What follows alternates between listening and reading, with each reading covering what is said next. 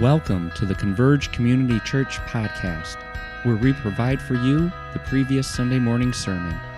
And now, without further ado, may the Holy Spirit minister to your heart as you hear the preaching of God's Word.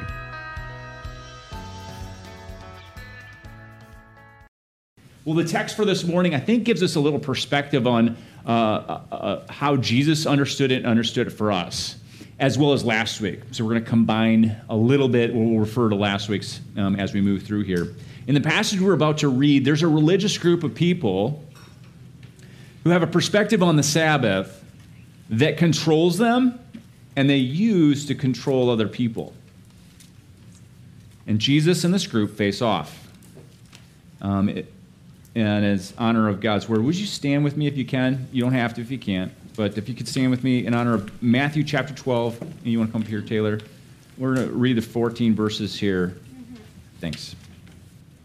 At that time, Jesus went through the grain fields on the Sabbath. His disciples were hungry, and they began to pluck heads of grain and to eat. But when the Pharisees saw it, they said to him, Look, your disciples are doing what is not lawful to do on the Sabbath.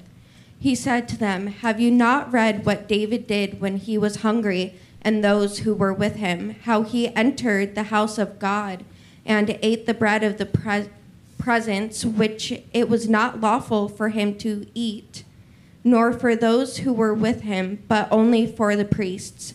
Or have you not read in the law how on the Sabbath the priests in the temple profane the Sabbath and are guiltless? I tell you, something greater than the temple is here. And if you had known what this means, I desire mercy and not sacrifice, you would not have condemned the guiltless. For the Son of Man is the Lord of the Sabbath. He went on from there and entered their synagogue. And a man was there with a withered hand. And they asked him, Is it lawful to heal on the Sabbath? So that they might accuse him. He said to them, which one of you who has a sheep, if it falls into a pit on the Sabbath, will not take hold of it and lift it out? Of how much more value is a man than a sheep? So it is lawful to do good on the Sabbath. Then he said to the man, Stretch out your hand. And the man stretched it out, and it was restored, healthy like the other. But the Pharisees went out and conspired against him, how to destroy him. Thanks, Taylor. Let's pray. Uh, Heavenly Father, thank you for your word. We don't want to be like Pharisees, abusing it and others. We want to learn from Jesus and not reject him. We want to receive from you in your spirit. We want to grow in our understanding. Help us now. Uh, we are weak and needy and uh, in need of rest in you. Meet us. In Jesus' name we pray. Amen. You may be seated. So we have this theme for Matthew. Follow the promised king into the kingdom. We think that overall that that's the message of Matthew. Follow the promised king into the kingdom. In this passage. It, we see this. In chapter 11 if you remember kind of where we've been we're working verse by verse chapter by chapter. In chapter 11 jesus is inviting people hey come and follow me. Follow me. And the cost of discipleship is high but it ends with an easy yoke, an easy burden, an easy invitation. And some accept this invitation and others reject it. In fact, the Pharisees reject it. And that's what we'll see here. And ch- the chapter begins with two settings. You have two different places. What are they? There's a field and a synagogue. There is one controversy. What's the controversy? What's the issue? I've kind of already mentioned it. It's what does it mean to follow the Sabbath? What is the Sabbath? What does the Sabbath law mean? How do we interpret this? The, the Bible describes Sabbath. I was talking to my wife this week about, you know, what is this? What is Sabbath? And it just, for them, it described a period of time from Friday evening to Saturday evening. They saw a day different than we think of, you know, 12 to 12 or morning to you know to the next morning. They saw it from evening to the next evening was one day. So that's their Sabbath. We read about it first in Exodus chapter 16. There's a whole chapter that talks about it. But in chapter 20, we get the first of the Ten Commandments. You remember Moses went up on a mountainside, and God gave him rules for us to live by. And he gave him the Ten Commandments. And the fourth one is on the Sabbath. And this is what it says in, in chapter 20, verse 8. Remember the Sabbath day to keep it holy. Six days you shall labor and do all your work. But the seventh day is a Sabbath to the Lord your God. On it you shall not do any work, you or your son or your daughter, your male servant or your female servant or your livestock or the sojourner who is within your gates. For, here's the reason why, in six days the Lord made heaven and earth, the sea, and all that's in them, and rested on the seventh day. Therefore the Lord blessed the Sabbath day and made it holy. So they saw this. God did it before the fall. This is what he did. We are to be like him and do what he does. In the year 100 BC, there's a, a book that's not in our Bibles, but in the Jewish literature that gave uh, a death sentence for those who would not obey this. So there's some who believe that if you don't follow the Sabbath law, you are to die. Um, 300 years later, so in 200, 80, 200, Jewish literature created 39 categories for you to understand, for us to try to figure out what's permitted, what's not permitted, and they prohibited a lot of things. A lot of things weren't permitted. So here's a few of the categories. Well, someone, someone asked me, is this just for men to kind of oppress women? No, this is like across the board men, women, children, you know, foreigners in their midst. Here, here are 39 different things. You can't plow, sow, reap, gather. It's all the you know, agrarian society. You can't do that on that seventh day. There's no sorting, cooking, combing, dyeing, tying, untying. No measuring, writing, erasing, building, demol- demolishing, kindling, like starting a fire, or extinguishing, or transporting. And, and there's 39, so there's more. Um, some people believe these rules exist today in, in these 39 different categories, and then they've interpreted what that means. And I was reading one of the interpretations is this. We have some little children here. You can't put your baby in a stroller or go outside your house and push it across the street. They say that's, that's against the rules. I was reading a, one website that takes you know, this, again, really rigidly and this is their rule. They said because driving, biking, blading, skateboarding, or other device driven means of transportation there's that word transporting, are prohibited on Shabbat, we walk rather than commute to synagogue. However, even on walking on Shabbat has its limits. What are they? Jewish law sets a maximum walking range from one city to 0.596 miles. However, this measurement is from the city limits. Now they're going to go on and define what the city limits are. They're not defined by a map you carry in your glove compartment unless there is more than 70 and two thirds cubits between one house and the next. That's like a point, a half mile. All contiguous housing is considered to be part of the same city. Therefore, times it would be permitted to walk even from one city to the next as long as the whole way is populated. This can be complex, and a rabbi should be consulted before planning a long trek to Shabbat. You see how much, um, how, how, much, how much of a theological gymnastics they have, to, they have to do to try to fulfill their rigid understanding of Sabbath. And so you, you hear about, you may hear they travel uh, a Sabbath day journey. In the Bible, sometimes it says they travel the Sabbath day. Well, that's a half mile. And so they have these very constrained views of this law in the Ten Commandments. And it was wrong. Sabbath, what it's about? I was thinking about this. Sabbath is about maybe three things it's about worship, it's about trust, and it's about rest. It's about worship, trust, and rest. And that rest is spiritual, and there's a physical element to it. At the same time, Jesus, you know, he says in Matthew chapter 5, I think it's verse 17, he says, I didn't come to abolish the law, but what? To fulfill it. So there's a sense that he fulfills Sabbath law. He fulfills Sabbath law. So, does that mean we don't have to do it? We don't have to practice some kind of rest? Is that what he's getting at there? How does he fulfill the, the law? Well, if you remember in Matthew, in the Beatitudes, where he says this particular verse, he's teaching, I didn't come to abolish the law, but fulfill it. He's not saying that, then everyone can murder each other and we can do all these bad things, steal from another, and lie and cheat. You know, we, he's not abolishing a system of law and order, but he fulfills it. Well, how does he fulfill it? There's a sense that we can't meet the demands of the law. We can't do it. We can't fulfill it. We can't do it perfectly. And what he does is he, he does it. He lives it perfectly and then substitutes his life for ours. And so that is the gospel. That is the good news of the kingdom that he's spreading that he is the king, the king is here. Follow him into his kingdom, and he is going to make a way for us through dying on the cross. But how does he fulfill the Sabbath law? Is it just because we can't do it and he fulfills it?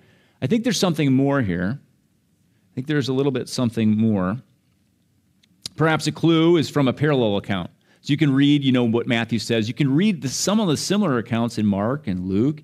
In Mark chapter 7, it says this The Sabbath was made for man, for us, not man for the Sabbath. What is he getting at? The Pharisees make this rule that God has given into something it's not to be. They make this rule into a God.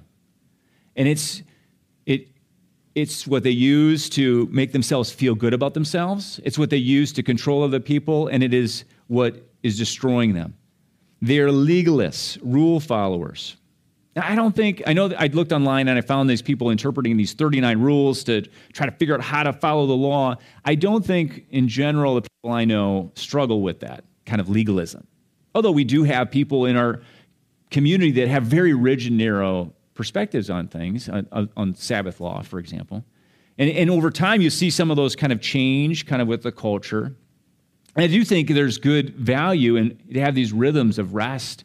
We have it in a day and having it in a week, having it in the course of a, a year. There's good times to, to worship, right? We should worship all the time, but there's good times to, to have focused time, time to worship and time to trust the Lord, to express our trust in the Lord, and time to rest our bodies and our our souls.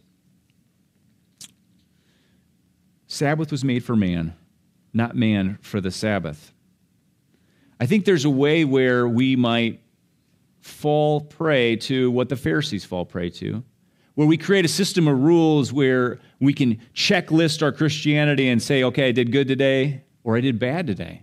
I, I'm, I'm doing well with God based on this checklist that's I've created or someone's created for me and miss out on what Jesus is inviting us into. He invites us into a relationship. And so we can fall on one side of legalism, but just maybe a little differently. On the other side, some people just chuck it all together and don't really care about God and live for a rest that is pretty empty. It's about themselves, it's self sufficient, or it's just about pleasures and enjoyment, but godless. Jesus is saying something different here. The, the passage has, if we're going to look at a structure, and something is structure, why it's valuable is structure helps us understand what is he getting at, is there's two sections, verses 1 through 8 and 9 through 10. 1 through 8. In verses 1 through 8, Jesus' disciples are going along the countryside. There's a farm, and, and according to Jewish law, the farmers aren't to, to, to um, harvest all the edges of their field because poor people then would have food to eat. It's kind of a, a way to care for the poor and underprivileged. And these hungry disciples are along there. They grab a piece of grain and they, they grind it up in their hands. They, they snack on some grain and they're, they're feeding themselves. And, and the Pharisees see this and confront Jesus because he's their teacher. He should be in control. And then verses 9 through 14, the Pharisees try to trick Jesus into discussing What's his perspective of healing on a Sabbath? And they fail. Um, they do get a discussion, but he doesn't say what they necessarily want him to say. The main lesson is that Jesus is greater, friends.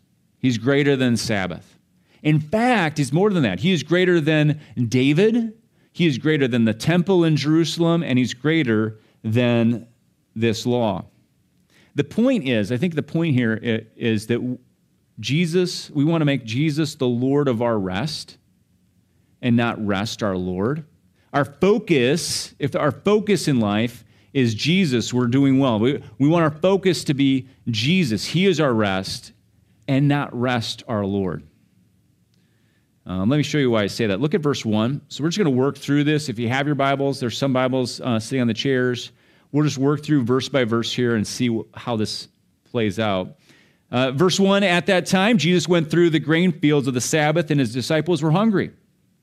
And they began to pluck the heads of grain and to eat. So, you, in all good stories, you have a setting, the harvest fields.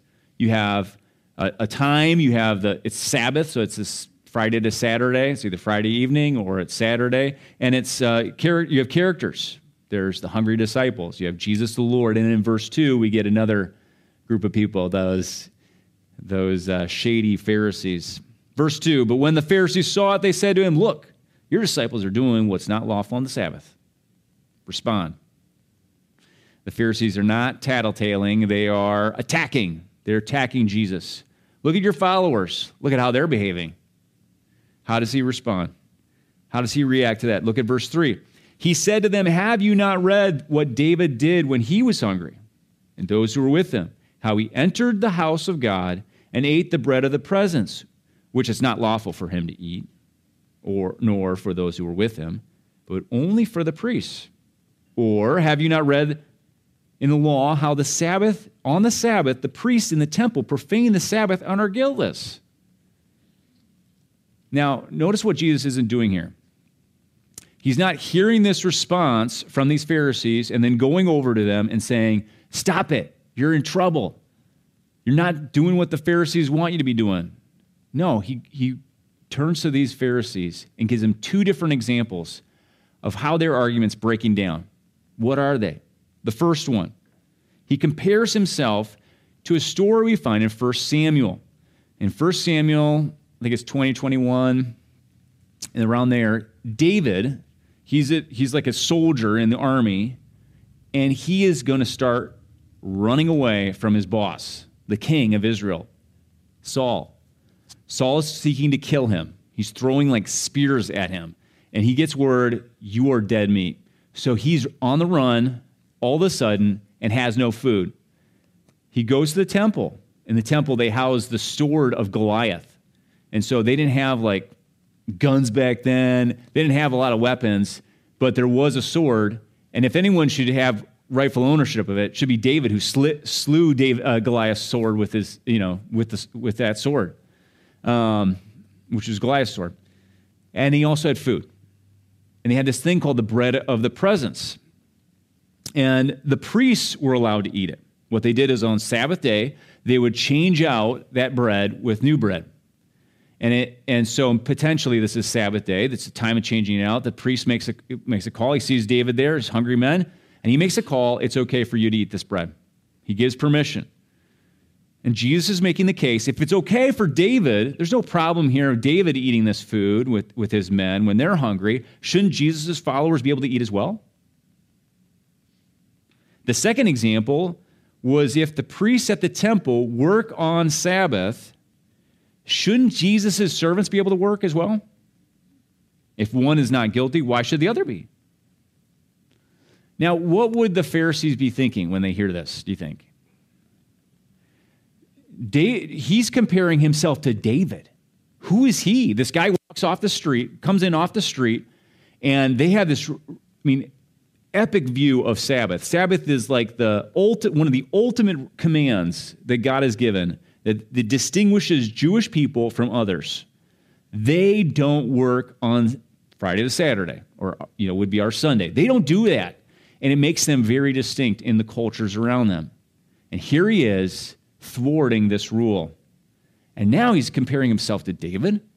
And in his second example, these guys are in the temple doing God's work. Who are you? Who do you think you are? Who do your men? Who are your men? What are they doing?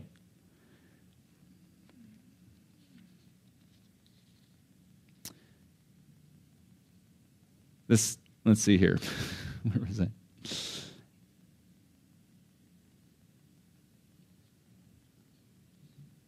Who does Jesus think he is?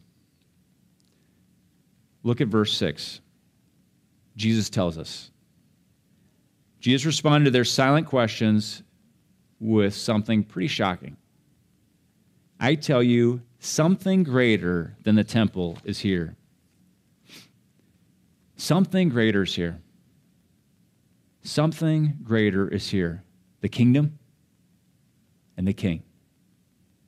Who is greater? He is greater. In John chapter 2, he tells uh, some people, hey, destroy this temple, and in three days I'll raise it up. And they're like, what? We've, it took 70 years to build this temple. It took so many years. How, all these people, and you're going to destroy it and raise it? He's ta- and John says he's talking about himself.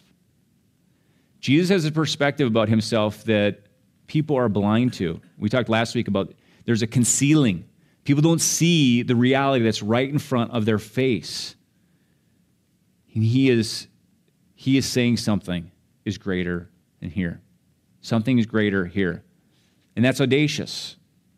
Why is it so such a big deal? The temple is such a big deal. Why, do, why, why would they think that? Well, temple, you might recall, the temple mount is where Abraham, before Jerusalem was a city, he went up on with his son Isaac. And Isaac's like, What are we doing? He's like, We're going to sacrifice. We're going, Oh, okay, where's the lamb?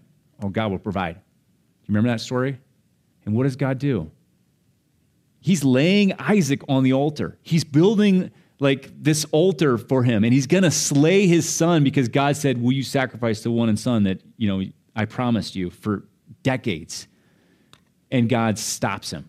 Here's a ram. And a ram is, is substituted in, on his behalf. This is the place where, where David, years later, when they, when, he, uh, when they take this city, he brings in the tabernacle this is the place where his son Solomon builds this huge temple, Solomon, Solomon's temple. It was amazing. People came from around, all around to go see it, where they housed the Holy of Holies, the tabernacle, and where the glory of the Lord filled. And they, they would only go in like one time a year. God's presence dwelt there in a tangible way.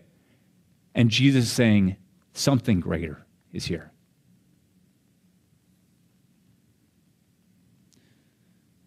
Jesus is greater. We see the contrast of how Jesus views what's happening and how they're viewing what's, what's happening in verse 7. Look at verse 7. If you had known what this means, I desire mercy and not sacrifice. This is a quote from Hosea. You would not have condemned the guiltless. Who are the guiltless? It's his hungry disciples. They're not guilty. What does he mean? Why does he quote Hosea? The priests are making a bad call. They're saying they need to sacrifice, they need to conform, they need to obey this rigid rule about not eating. They're laying on one of many yokes, burdens on these disciples, on others. They can't eat. They aren't expressing God's mercy to the hungry. This is just an example of the legalistic mindset. They've weaponized their Bible they have a toxic interpretation, and they're judging others with this checklist Christianity, or not Christianity, religion. They didn't see who was right in front of their faces, nor God's heart of compassion and mercy. They're blind guides, and the disciples are innocent. This quotation is even more kind of offensive. Do you remember the book of Hosea, how that works? God's people have strayed. And so God calls this man by the name of Hosea to take a wife by the name of Gomer. And Gomer was loose, immoral. She has children out of wedlock. And Hosea is a description of who God is, who calls her back to himself and loves this uh, woman of harlotry and adopts her children.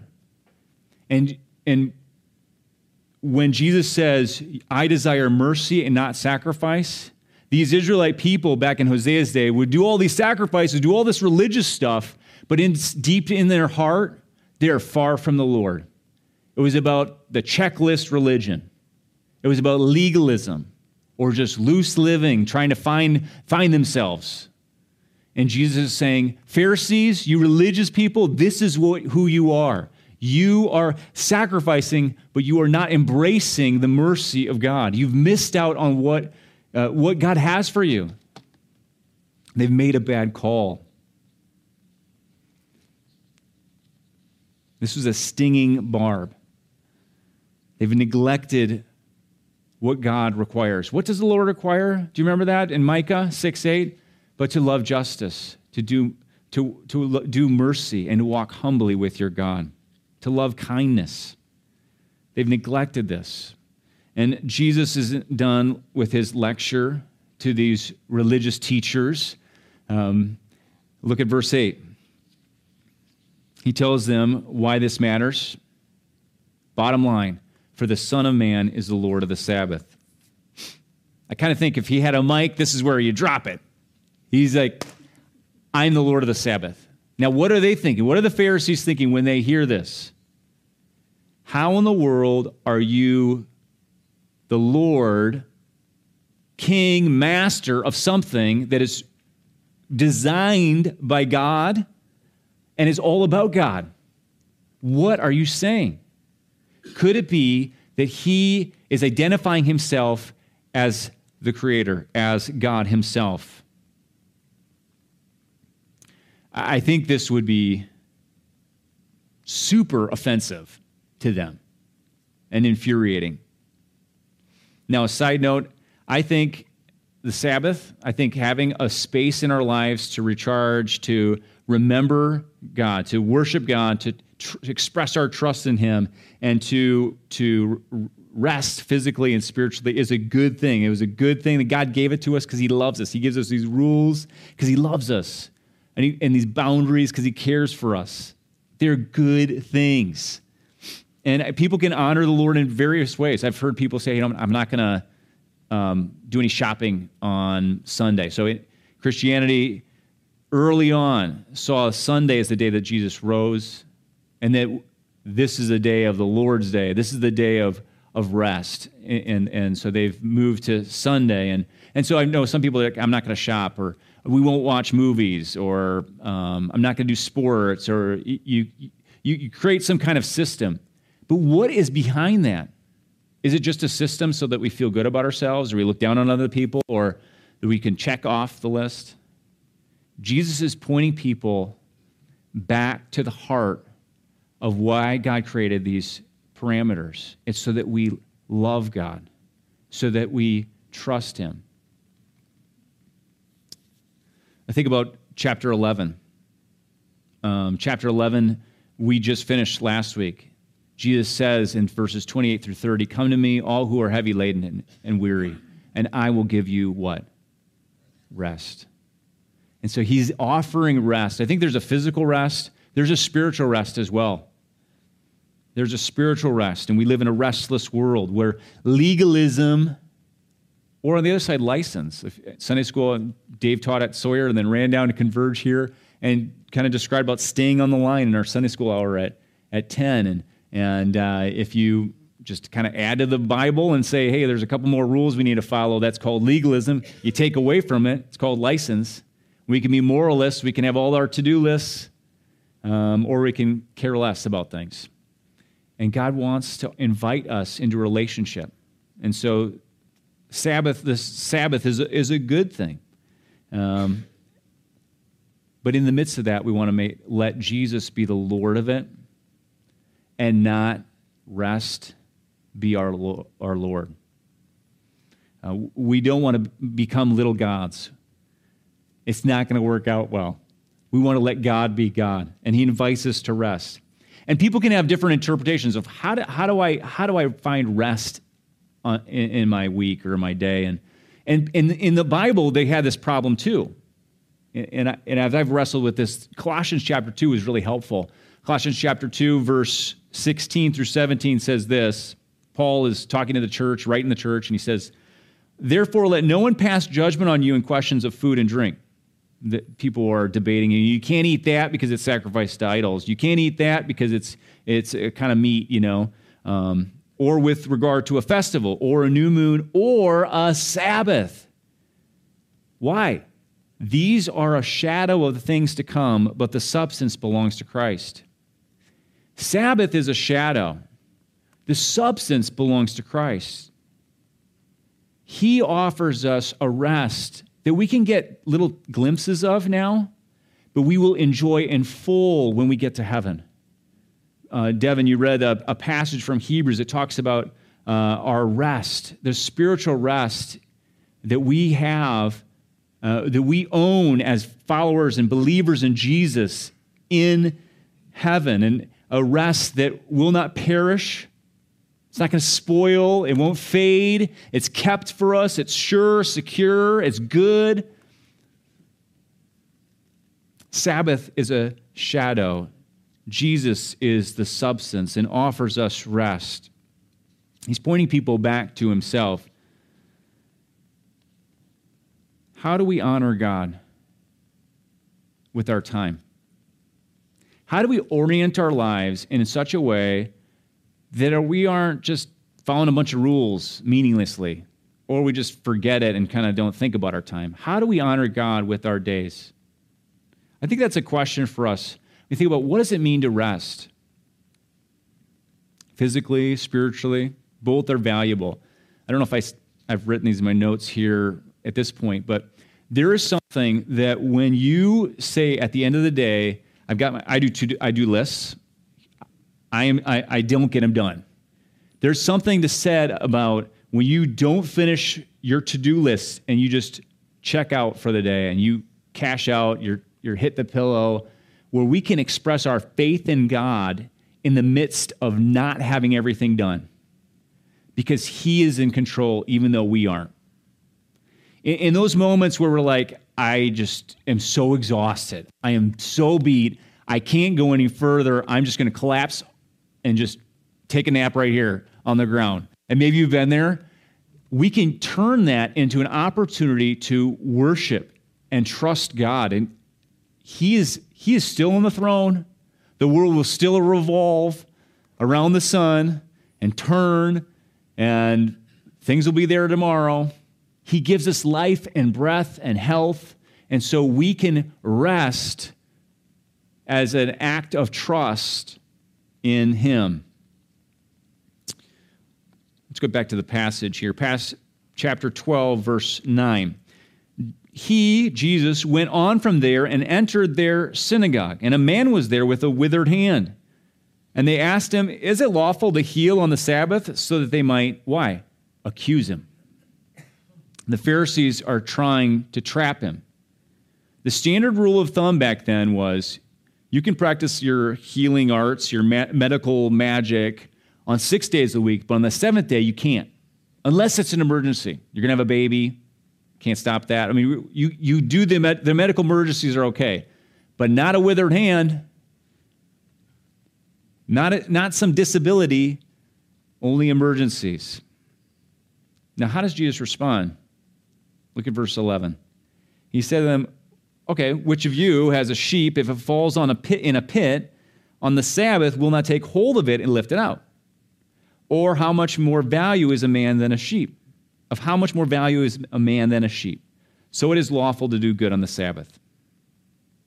Hey, it's lawful to do good on the Sabbath. Who says? Jesus says. He's pointing out the obvious. The Pharisees have their rule where it's okay to grab an animal who's fallen in a pit, but it's not okay to heal a withered hand. And he's saying, no, it is okay. It's okay. He's pointing out their inconsistencies again, inconsistencies again. And he goes on in verse 13, and he said to the man, Stretch out your hand. And the man stretched it out, and it was restored healthy like the other. Who can do that? Have you ever seen a miracle? Imagine a guy coming in out of the street. These religious ru- rulers have this kind of like rule that they're imposing, and they're kind of testing him out. And bam, he heals the hand. It's incredible. He's more than a teacher, more than a prophet. He's the Son of Man, the Lord of the Sabbath. He is greater. He's greater than David. He's greater than the temple in Jerusalem. He's greater than their rules. He is the healer. How do you think that guy re- reacted? He's been sitting there with this crippled hand for who knows how long. It's obvious to all. And when you have a mark back then of some kind of disability, you are, you are lesser, you are marginalized, you are a recipient of mercy because that's how you survive. He doesn't have a good hand. And boom, he's got a new one. How does he feel about Jesus? I mean, wow, that's incredible. How did the Pharisees? So we don't know how he responded, but we do know how they responded. Look at verse 14 as we close here. The Pharisees went out and conspired against him how to destroy him. Some versions say kill him. They went from trying to trap him in verse 10 to try to assassinate him in verse 14. Why? What do you think was going on in them that they are so angry, so furious, so livid that they want to kill him?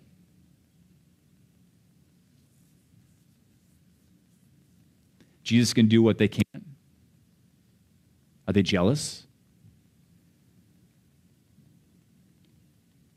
Maybe, like the last scenario, Jesus is doing what's not lawful. He's breaking the rules. Stop breaking the rules. If you recall, what have they thought about Jesus and his power before this? They thought it was from the demons. And we'll see that again. He's in their synagogue using demonic power.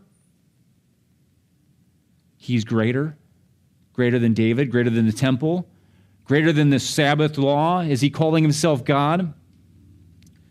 They are angry. And it reminds me of the blessing that he says in the previous chapter Blessed are those who are not offended by him. The Pharisees are offended. So, for us, how do we respond? How do we respond to Jesus? Do, is our view of Jesus greater? Or is he kind of like a subset, or side thing that we, we have? We kind of do on the, the side. We have a little Jesus every week in our Jesus time. Or is he greater? Do we have a system of rules which make us feel good about ourselves? If I could get all these things done, I mean, I, I do have a list. I have this list list, and I go through them. I check them off. Is my joy and happiness in life based on my ability to get everything done?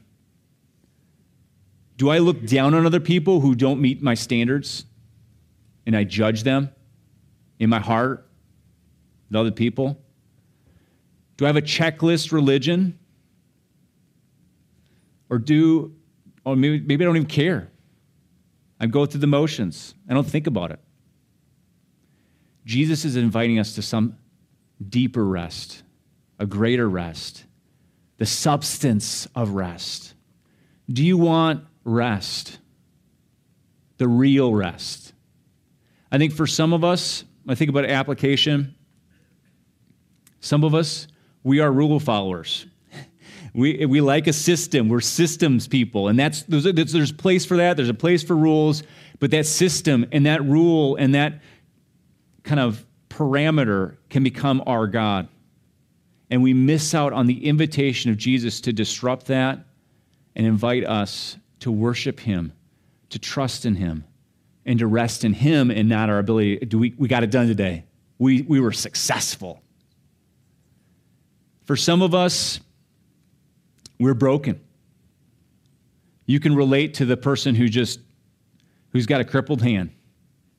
Whether it's physically or just emotionally, we are broken people and we look at stories like this, and Jesus is pointing to his power that he is the King of kings, the Lord of lords, who is, who is with the Lord, with the Father, and created everything and sustains everything, the Bible says, by the word of his power. He is greater. And he says that one day, Every knee will bow and every tongue will confess that Jesus Christ is Lord to the glory of God the Father. And one day, when we're with Him in His presence, the picture of heaven in Revelation is that there is no more sickness, there is no more pain, There's no more sorrow or sadness. There's no more sin anymore.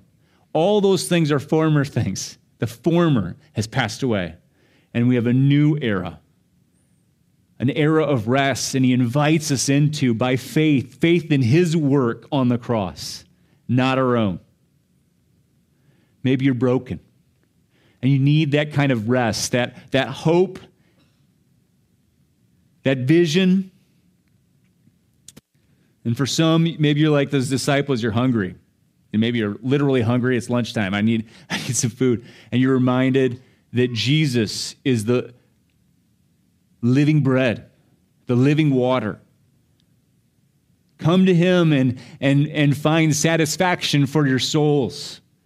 Where you experience hunger and want, he offers himself. He is good and invites us to rest in him. We are weak, broken, imperfect people who need Him, whether we know it or not. Let's know it. Let us find our rest in Him, rest in the Lord, rest in Jesus. Let's pray. Heavenly Father, we thank you for your kindness and mercy to give us Jesus. Thanks for having a brotherhood and a sisterhood, having a family of faith Thanks for having a testimony in Scripture and sending your Son to save us from our sin. We, we might tend to and lean towards our own performance and self sufficiency. God, I pray that you would break into our world and shape us like your Son, shape us into hearts that, that long for you and to rest in you, to cease striving for a moment and just revel in your love and grace and mercy and kindness. Others are hurting, in pain, disappointed, sad, and I, in our brokenness, I pray that you would, you would bring peace and comfort and rest. Some of us are hungry and, and longing for satisfaction. I pray that you would satisfy us and help us find rest for our souls. Thank you, Lord, for this space in our week. I pray that you would use it to fuel the rest of the week as we pursue you and live out our day. In Jesus' name, amen.